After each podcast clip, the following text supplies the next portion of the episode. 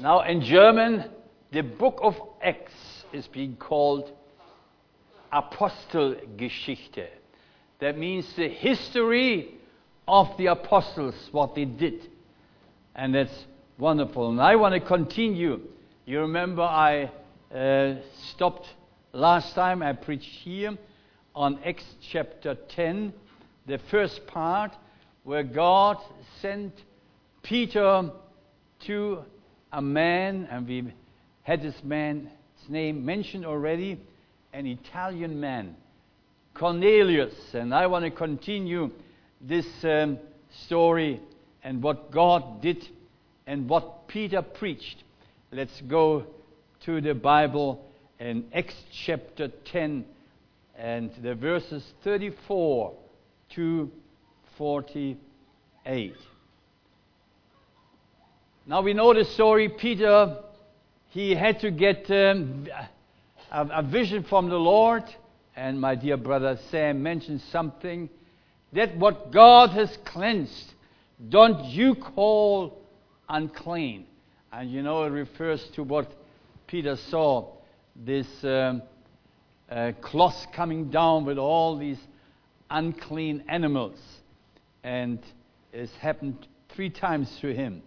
And then finally, God prepared a way for him that when he had this vision and he heard downstairs there's some people from Caesarea and they came and they were asking for Peter. And he said, Here I am. And he went with them. And now Peter came uh, finally to Caesarea. And I'm going to read from verse 34. What happened when Peter started preaching and so on. We can learn something out of that. Verse 34. Opening his mouth, Peter said, I most certainly understand now that God is not one to show partiality.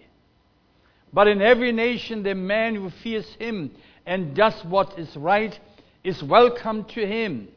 The word which he sent to the sons of Israel, preaching peace through Jesus Christ, he is Lord of all. You yourself know the things which took place throughout eh, all Judea, starting from Galilee after the baptism which John proclaimed. You know of Jesus of Nazareth, how God anointed him with the Holy Spirit and with power, and how he went about doing good and healing all who were oppressed by the devil, for God was with him. We are witnesses of all these things he did both in the land of the Jews and in Jerusalem. They also put him to death by hanging him on a cross. God raised him up on the third day and granted that he become visible. Not all, not to all the people, but to witnesses who were chosen beforehand by God. That is, to us who ate and drank with him after he rose from the dead. And he ordered us to preach to the people and solemnly to testify that this is the one who has been appointed by God as judge of the living and the dead. Of him all the prophets bear witness that through his name, everyone who believes in him receives forgiveness of sins. While Peter was still speaking these words, the Holy Spirit fell upon all those who were listening to the message. All the circumcised believers who came with Peter were amazed because the gift of the Holy Spirit had been poured out on the Gentiles also. Hallelujah.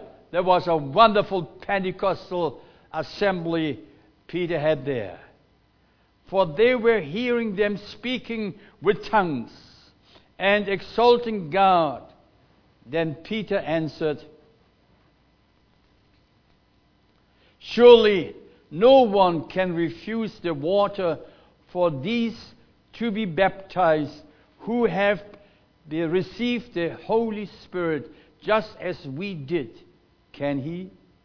And he ordered them to be baptized in the name of Jesus Christ. Then they asked him to stay on for a few days. Heavenly Father, I thank you for this day. I thank you for your word.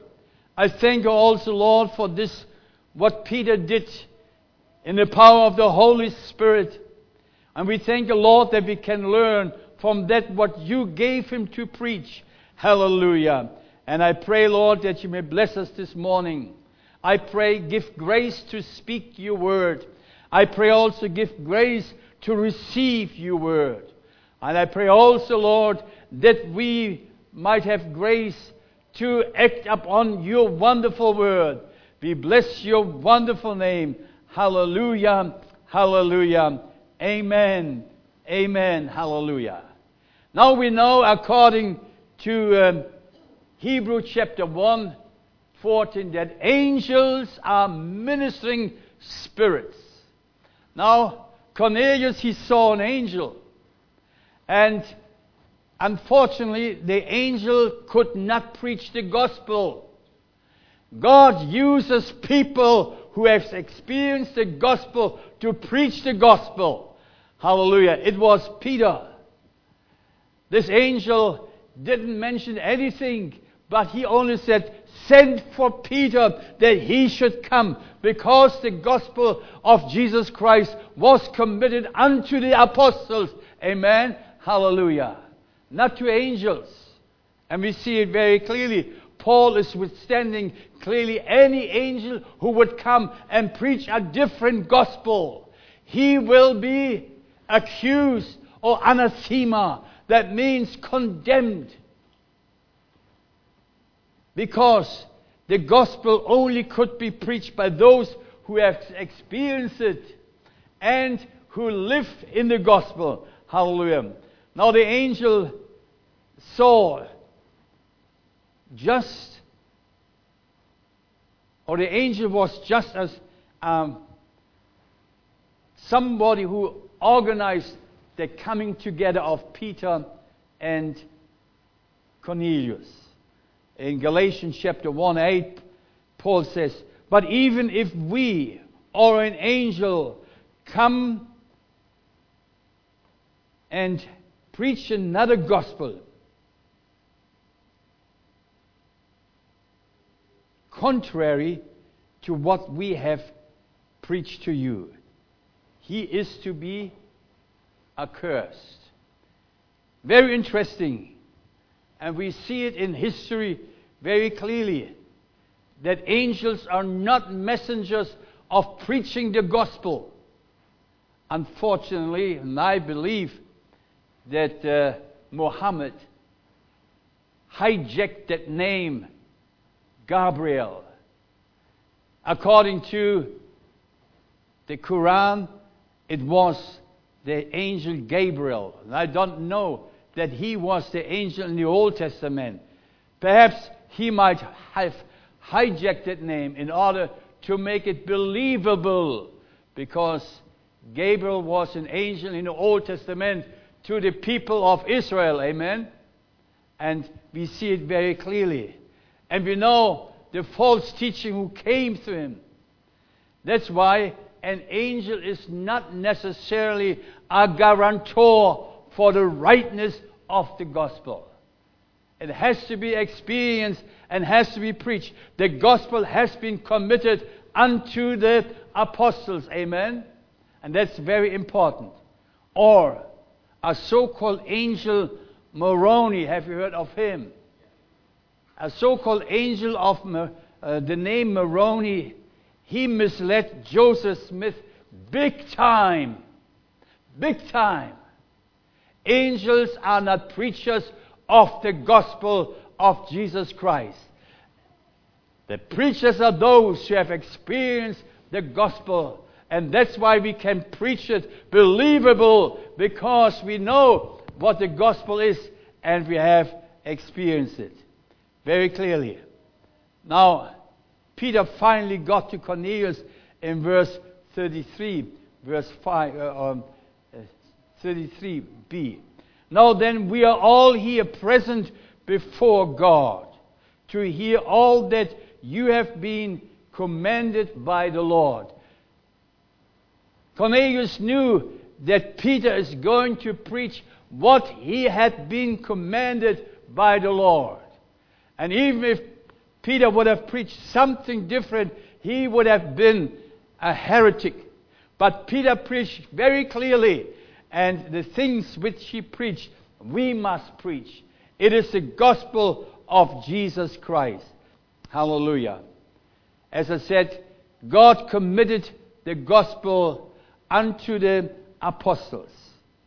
And one thing Peter said when he started his sermon Now I know God is not someone who shows partiality.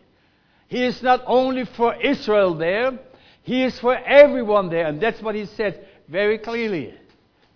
That God does not show uh, partiality.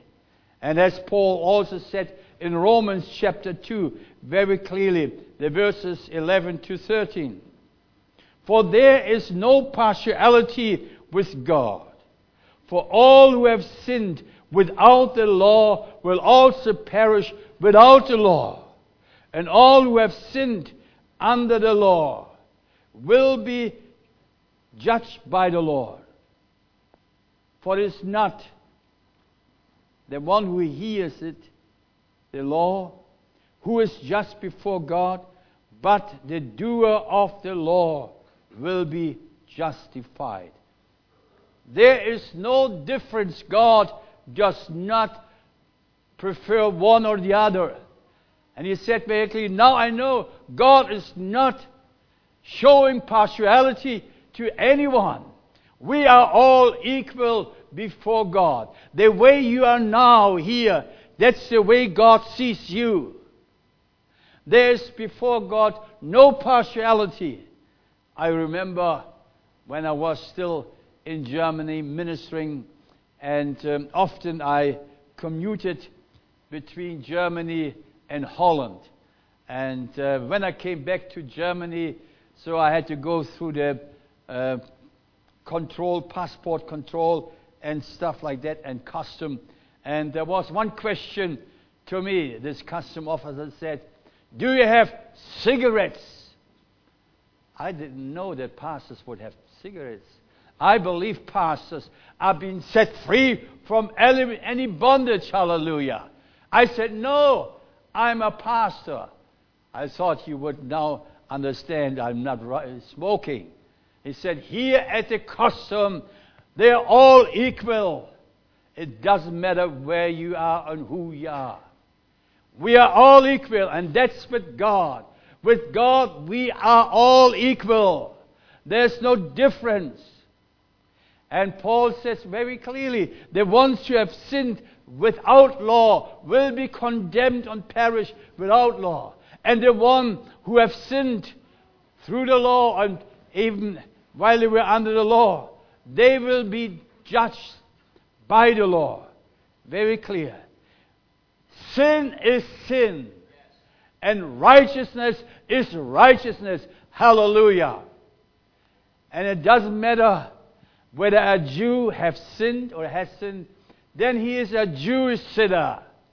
Or a Gentile, if he or she has sinned, then he or she is a Gentile sinner. Full stop. That's what the Bible says. God is not partial in any way. And even if a Pentecostal lives in sin, it is sin. God doesn't make a difference. Well, oh yeah, yeah, you, you were once filled with the Holy Spirit, and that's why uh, everything is okay. No, he who sins has sinned and is before God a sinner, regardless who we are. Very important. Did you know that even we as Christians can be condemned with the world. Have you read it once? Yes? Whenever we come to the communion table, and Paul is speaking very clearly in 1 Corinthians chapter 11, verses 31 and 32. But if we judge ourselves rightly, we would not be judged. But when we are judged, we are disciplined by the Lord, so that we will not be condemned along with the world. There is a condemnation along the world. That means Christians who are living in sin and not right relationship with the Lord, they will be condemned with the world. There is no partiality before God. God is fair in every way. Amen? Hallelujah. Or do we Pentecostals have credits by God? If we sin, it's not that bad. No. Sin is sin. It doesn't matter what it is. If a Christian would drink some poison, would he die or not? What do you reckon? But he's a Christian. Unless, unless, as it is the situation we read in Mark 16. That means if people who are against us would give us poisonous drinks in order to kill us, then we see the Lord will protect us and it will not harm them. You know the story about the Apostle Paul when he came to this island and he was getting a few sticks and there was a serpent and it bit him. And all the people of the island said, Well, he, he must be a bad, bad, bad man because he has been escaped the storm and now he is here and he will die. And he didn't die. Why? He was in the mission of the Lord. And that's what God promised them in Acts or in Mark 16. If you drink something deadly, then it will not harm them. But it doesn't matter if you are born again or not. If you sin, you are a sinner. Perhaps a worldly sinner and perhaps a Pentecostal sinner. There's no difference. Isn't it wonderful? Peter says, now God shows no partiality. Why should God do so? If God would show partiality, God is not fair and not right. And we see, even if we get disciplined by the Lord, there is a purpose for it. Now we see here, Peter preached Jesus the Christ in verse 38. You know of Jesus of Nazareth, how God anointed him with the Holy Spirit and with power, and how he went about doing good and healing all who were oppressed by the devil, for God was with him. Now, Jesus was anointed, and that made him the Messiah. That means the anointed one. He preached Jesus the Messiah. The Son of God is the Messiah, Jesus Christ. Now, Jesus and the devil do not coexist freely or uh, peacefully. The Bible says very clearly in John 1, verse 5 The light shines into the darkness, and the darkness did not comprehend it. The darkness did not overpower it. And we all know it. If it's dark and you switch on the light, how much darkness can stay there? Nothing, because the light is powerful. And that's why also John the Apostle wrote clearly in 1 John 3 8b, the Son of God appeared for this purpose. For what purpose did Jesus appear into this world? In order to create a new religion? No, wrong. He came in order to destroy the works of the enemy. Amen. Hallelujah. Where Jesus comes into our life, there the kingdom of God is being established. Hallelujah. That's why I live in the kingdom of God. Amen. There's no cooperation in any way. And Satan has been defeated totally. You know the story that went around a few years ago from, uh, you know, this German evangelist in Africa, Reinhard Bonnke. And people preached, also some African preached in the churches, and they said, Well, the devil has no feet. And Reinhard Bonnke heard it and he said, Well, what are you preaching? The devil has no feet. Yeah, well, you always said and preached, the devil has been defeated. Hallelujah. Amen. Hallelujah.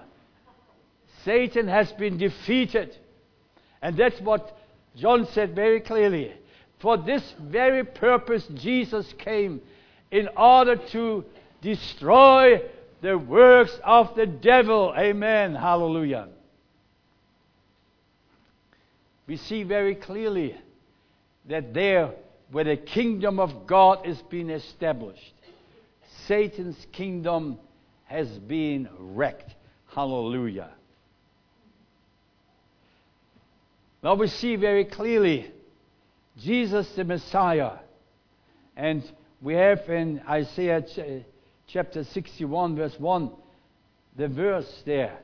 And it says, The Spirit of the Lord God is upon me because the Lord has appointed me to bring good news to the afflicted. He has sent me to bind up the brokenhearted, to proclaim liberty to captives and freedom to the prisoners. Hallelujah. Freedom to the, uh, to, uh, to the prisoners. And we read very clearly also in Isaiah chapter 14. You know where the fall of Satan is being mentioned. And it says, Satan, and he did not set his captive free. Satan never ever let him go unless Jesus comes. Amen. Never ever. If Satan has bound you in any way, I tell you, he will not let you go. The Bible says, but Jesus has come to destroy the works of the devil. Amen. Now, we see clearly, Peter preached also the cross. And he said, We are witnesses of these things in verse 39. He did both in the land of the Jews and in Jerusalem. They also put him to death by hanging him on a cross. Do you see here how clearly Peter preached? How clearly a gospel with the cross, not a gospel without cross. A gospel without cross is no gospel at all. And Peter, he preached it, made it very clear that he was killed or that he was put to death by hanging him on a cross. If anyone knows about the cross, it is Peter. He was there and he looked at Jesus. He saw what happened on the cross. The cross is and remains the centerpiece of the gospel of Jesus Christ. Amen. Hallelujah. And Paul went so far said, Well, I don't know anything to preach unless Christ, how then? Crucified. Hallelujah. In the cross, I will Glory. In the cross is my salvation. In the cross is the salvation of the whole world. Hallelujah. Now, what happened on the cross? Peter remembered it very clearly, and in, in his letter he writes, 1 Peter 2, verse 24, and he himself bore our sins in his body to the cross, for by his wounds we are healed. It not only refers to physical healing, but healing also, healing with God, being in peace, in relationship with God. And you know the word peace, what it means? Not only shalom, I know, it means you are speaking again with each other. A couple that doesn't speak to each other, and if you visit them and there's no exchange with words, you know exactly what is what happened there. There's war, a war zone. You know exactly something is wrong. You can't put your finger on, but something is wrong. But when peace comes, when everything is all right, then they speak again each other. And that's what it is. Peace means we can speak with God now. Hallelujah. Nothing, nothing hinders us any longer. Now, what happened on this cross? On this cross happened, Jesus paid our sins for our sins, and He paid the debt of our sins.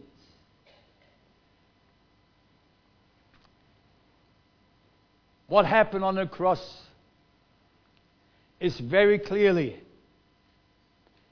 God was in charge the whole time. The cross was not an accident. The cross was not a victory of Satan. The cross is the victory of Jesus Christ. Can I hear an amen? Amen. Hallelujah. He has conquered. He said, It is finished. It has been paid everything. Many, many, many years ago, when I was a young Christian, I heard a preacher from Holland. And he preached something like that. When Jesus died on the cross, Satan was happy to receive the blood of Jesus. What a wrong teaching. God was in charge. Whose lamb was it that was sacrificed on the cross? Whose lamb was it? God's lamb. Amen. It belonged to God.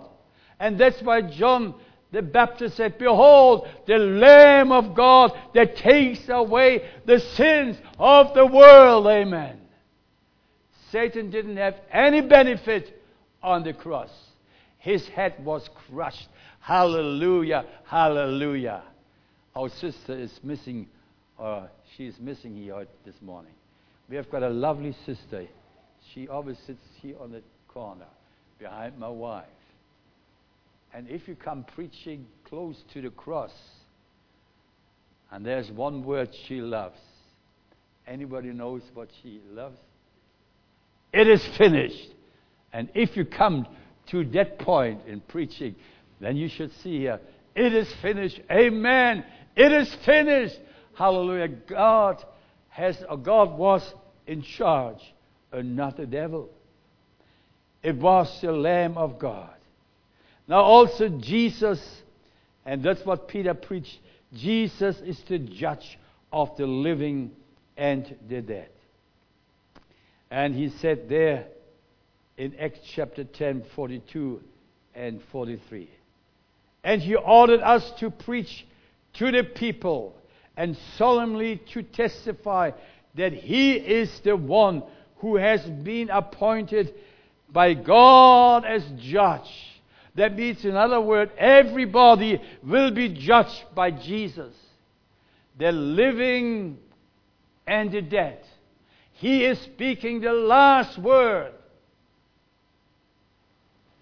And if He speaks the last word and has forgiven all your sins, hallelujah, hallelujah. Imagine standing before a judge in the court, and the judge would say, Well, all your, your things, what you did, have been paid for. What would you say? Hallelujah. I would say hallelujah.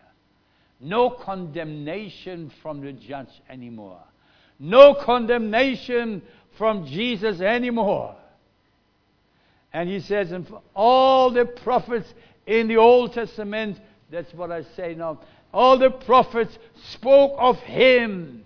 Hallelujah. Everywhere in the Old Testament, the Bible points to Jesus Christ. Hallelujah.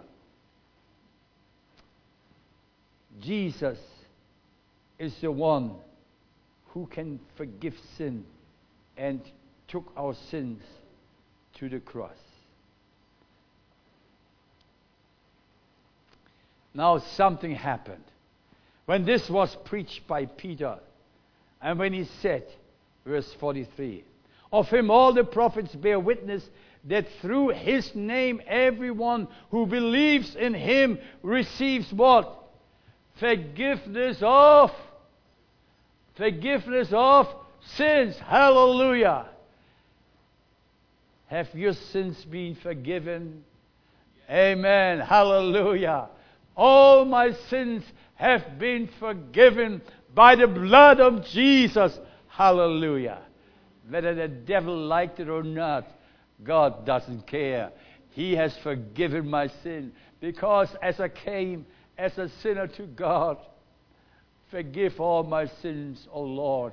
I was then 13 years of age. And then the joy came into my heart.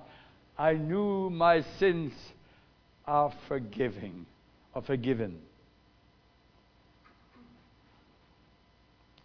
Something happened in this very moment, and I believe during the preaching of Peter, faith arise in everyone, the whole household, in Cornelius as well.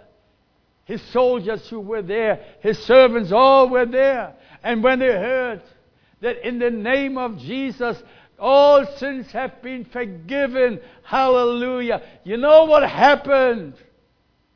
It was not just a nice speech or a nice talk.